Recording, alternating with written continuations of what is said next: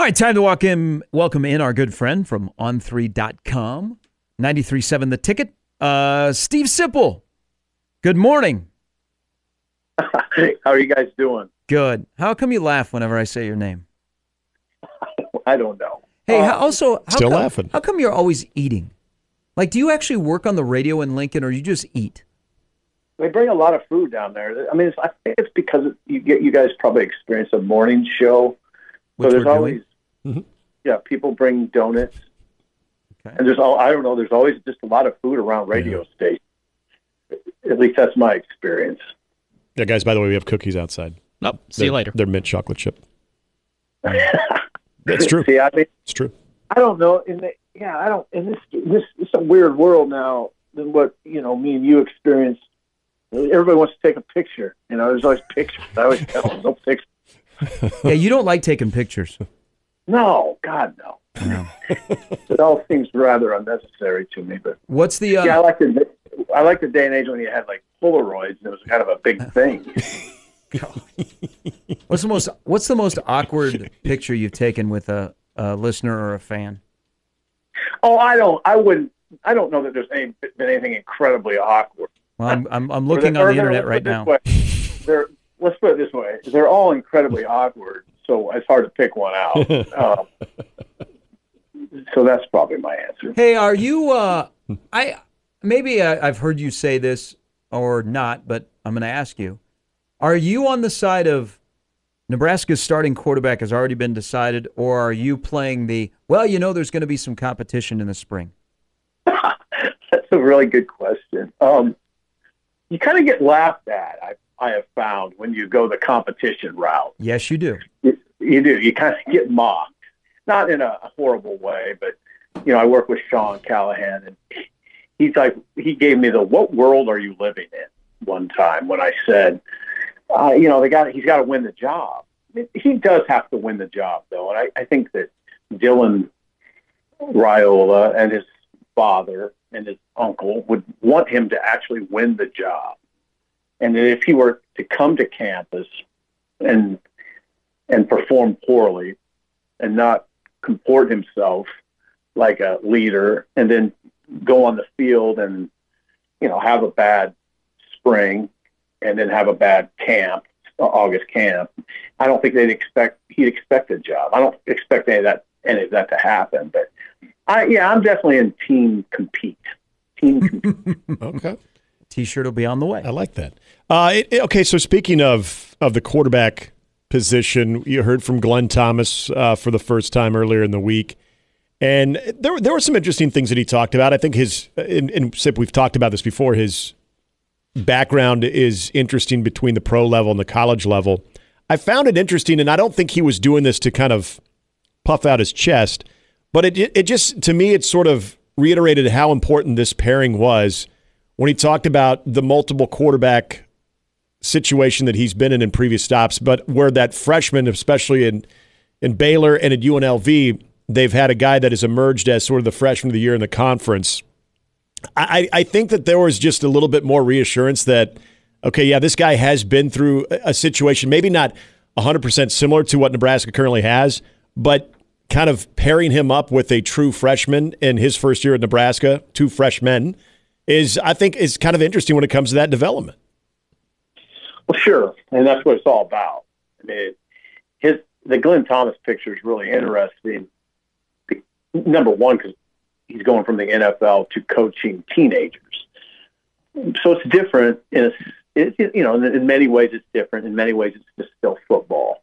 But he does have a he does have a track record. He has, and he has a track record with Satterfield and Rhule, and I think that's very helpful. And he's in a position a little bit. Well, I mean it's I think if you're a Nebraska fan, you feel good when you listen to Glenn Thomas talk about the course of his career because he's done a lot. Yeah. He's 47, but he's as he said, he's coached at you know lower division, Division two, but also the NFL, and then kind of everywhere in between. So he does have a lot of experience, but the the key is to me is he has a lot of experience, or he has experience with Satterfield, and really the Temple situation was very similar to Nebraska to Nebraska right now. in that mm-hmm. the offense at Temple really struggled in 2014, struggled to the tune of 120th nationally in total offense. Then they then they you know Rhule reconnoitered just like he did here. He brought in Glenn Thomas to coach the quarterbacks, which Satterfield had been coaching. Satterfield continued to call the plays, run the offense. They, they moved him, I think, to running backs coach at that point. Mm-hmm. Um, and the offense did get markedly better. It still wasn't great. I mean, it was you know was 96 nationally, but the team won 10 games. And I, a few people have pointed out to me, yeah, you you point out that they made a big jump at Temple from 2014 to 2015, but it only got them to 96. I'm always about the win total. I mean, it, they, it got them to 10 wins, and they and and Thomas Glenn said the key thing. They played complementary football. And I do like what I do like about Rhule. I like it a lot, is that he does very vividly tell you how he wants to go about winning. And it is going to be a it's going to be a lot of defense. He's uh, he says it. He says, "Oh, it, it was striking when he said it." He says, I, we, "I've always had good defenses. The defenses are always sound." And then it, then it's complementary football. So you can look at 96 nationally and scoff. I look at 10 wins. Can't scoff at 10 wins. Do you think though, and and and I, and I'm I'm vibing with you because of how they want to win, and they start with defense, and then they he wants a downhill running game and throwing a little play action passing. Do you believe that his philosophy will change if he sees what the possibilities could be with Dylan at quarterback on how they're going to win football games? Um, a downhill running game with defense. Uh, no, I, I, you know what? I think it, I think it actually accentuates what he's saying because they're not going to run the option with Dylan. I wouldn't think. No, no, no. So, so if, if it is Dylan, I think it heightens the importance of what I, I, I just call a running back running game. You know, however you want to do it, outside zone, inside zone, mid zone, whatever, whatever they want to do. Um, it they'll they'll do a lot because they run a lot of different. They run the ball a lot of different ways. Um, no, I think it heightens it. I think that that the play action be, becomes much more effective if you're if you're running it with downhill consistently, and that's what they want to do. Body blows is what he always says. So no, I th- no, I think that I I think I understand his vision. Um, I, it, it's not that hard to understand it because, as I said, he he explicitly lays it out. Well, don't you think if they're, you know, with what they have returning on defense, and it's they're not doing a lot of teaching, they're just doing a lot of remembering and refining uh, for guys that are back for another year playing a defense which you know they had to adjust to last year. Don't you think if they're just average, that seven and a half win total that is thrown out there by FanDuel, the over, mm-hmm. the over for one of the rare times of late is like the play if they're just average offensively. Yeah, it is. It would be. Yeah, if it's a great point. I mean, they don't have to be great offensively if the defense is as good. I mean, the, is the defense going to be a top ten defense? It'll be, and that was it was eleven last year overall total defense. Nebraska was eleven. Now, will it? It'll be a little different because the schedule's going to be tougher. I mean, Ohio State's going to put up a number, right? I mean, that that's going to that could skew it a little bit. Um, it'll be a little bit, a li- it'll be a little bit tougher world. A little bit. It's not. A, it's not a horrible schedule, but I that oh, I, if it's the same, like if it's the defense is a top fifteen defense and the offense is just average and doesn't lead the country in turnovers, yeah, eight's the play. It is. I I just think that's pretty safe. What I like to say, what I like to say is Nebraska's pretty good. I mean, they got a pretty good. They have a pretty good group of players over there. Again, I thought that last year, but I didn't anticipate 25 turnovers from the quarterback position. I didn't anticipate that they would lead the country in turnovers, and hence the change. By the way, hence the staff change. When it's when they're extreme numbers, you probably got to make a change. And those were extreme. No, I 100% agree with you though. If they if they just turn it over a normal amount, and our average offensively, they yeah, they should be pretty good. They should get 8 mm-hmm. Sip, um, for a second time during the offseason, Tony White was uh, potentially uh, going to be heading elsewhere, but we've heard nothing but Yeah. um, endorsement from Matt Rhule. When you hear the way he speaks, not only about Tony White, but just kind of his goal for coaches, what does that tell you about Matt Rhule's just overall leadership style? Well, I mean, he's pretty selfless. I think he wants his, he wants guys who can advance. I would think most coaches would. As, as, it pertains to Tony White, it's just a matter of time. It mm-hmm. looks like to me, and I think it was when you look at the UCLA hire of Deshaun Foster.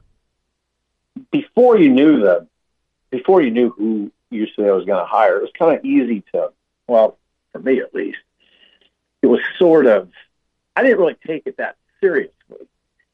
That White, UCLA, UCLA, UCLA would go at hard after White. Well, I was wrong. They did. I mean, or, or they. It's very plausible that they did. They did to the extent that the AD had a discussion with Matt Rhule. Mhm. That's that's always telling, and it's telling to me that Tony White, if you look at his resume compared to Deshaun Foster, it's better. I mean, it's a better resume. Yet, and he he'd make just as much sense, if more, if not more, in what I would call the normal college football. And the, the way college football is now, the players have a lot of power in these decisions. We've seen it a few times. Certainly the case at UCLA. The players voiced to Martin Jarmond that they wanted Deshaun Foster. Um, and that puts the AD in kind of a spot. I mean, if, if a bunch of guys are going to leave, even if there's nowhere to go right now, it's still it's still tough. Um, but Tony, as an alum, made a lot of sense, and I bet it was. I don't know. I would just wonder what he would have done. I imagine he'd take the job. You never know for sure, but because I think he can do better. I think he can do better than UCLA. I and I think that could. He's he's 44. He has some time here, a lot of time actually. So, I I uh, as far as Rhule though goes, and the way he talks about White, it gives you the impression that it's only a matter of time, and it seems very genuine. And and if you and you guys pay attention, Tony White does have the kind of feel of a head coach to Oh, me. yeah. He started to Uh, recruit so- like that as well. Yeah, he he has. He's kind of got the. He's he's clearly a leader. He's kind of got the temperament that would lead you to believe he could do it. So yeah, a matter of time. Uh, the next defensive coordinator at Nebraska is going to be. Well, I mean, Matt addressed it on his on his statewide radio show the other. He said, I mean, he indicated with he has guy, guys plural on the staff that are ready to do it. Mhm. Um, now I don't. Who is he talking about? Evan Cooper, obviously, is the one who comes to mind first for me. Um, but it meant, but I don't know Dvoracek, Terrence Knight, and uh, maybe those guys. Um, like I, I was interesting. The Rhule says we got guys on the staff that can do it, so I think that's where he. I don't know exactly how I- he'd handle. So do you do you think like he? I, I said this yesterday, Sip. The one thing, and, and this is probably Rhule with his different stops and his different backgrounds. He's always prepared for what if. You know, what if my DC leaves? I got to be prepared. We don't. We can't miss a beat. What if this happens? I, I think he's he's always like a step ahead, which is important from the CEO part. Um, but the fact that he said that, that we have some great young coaches in the room who are ready to be coordinators, uh, and I do believe him. I, I think he's he would he would promote from within. Do you think that he thought that Tony was going to get the UCLA job? I, I wondered after it. Um, I wondered after what he said when and how how much he talked about the UCLA situation. It was Monday night. No, it was Tuesday night when he was on the radio. I yeah, it, yeah. All I could say, Gary, is it just seems serious. Mm-hmm.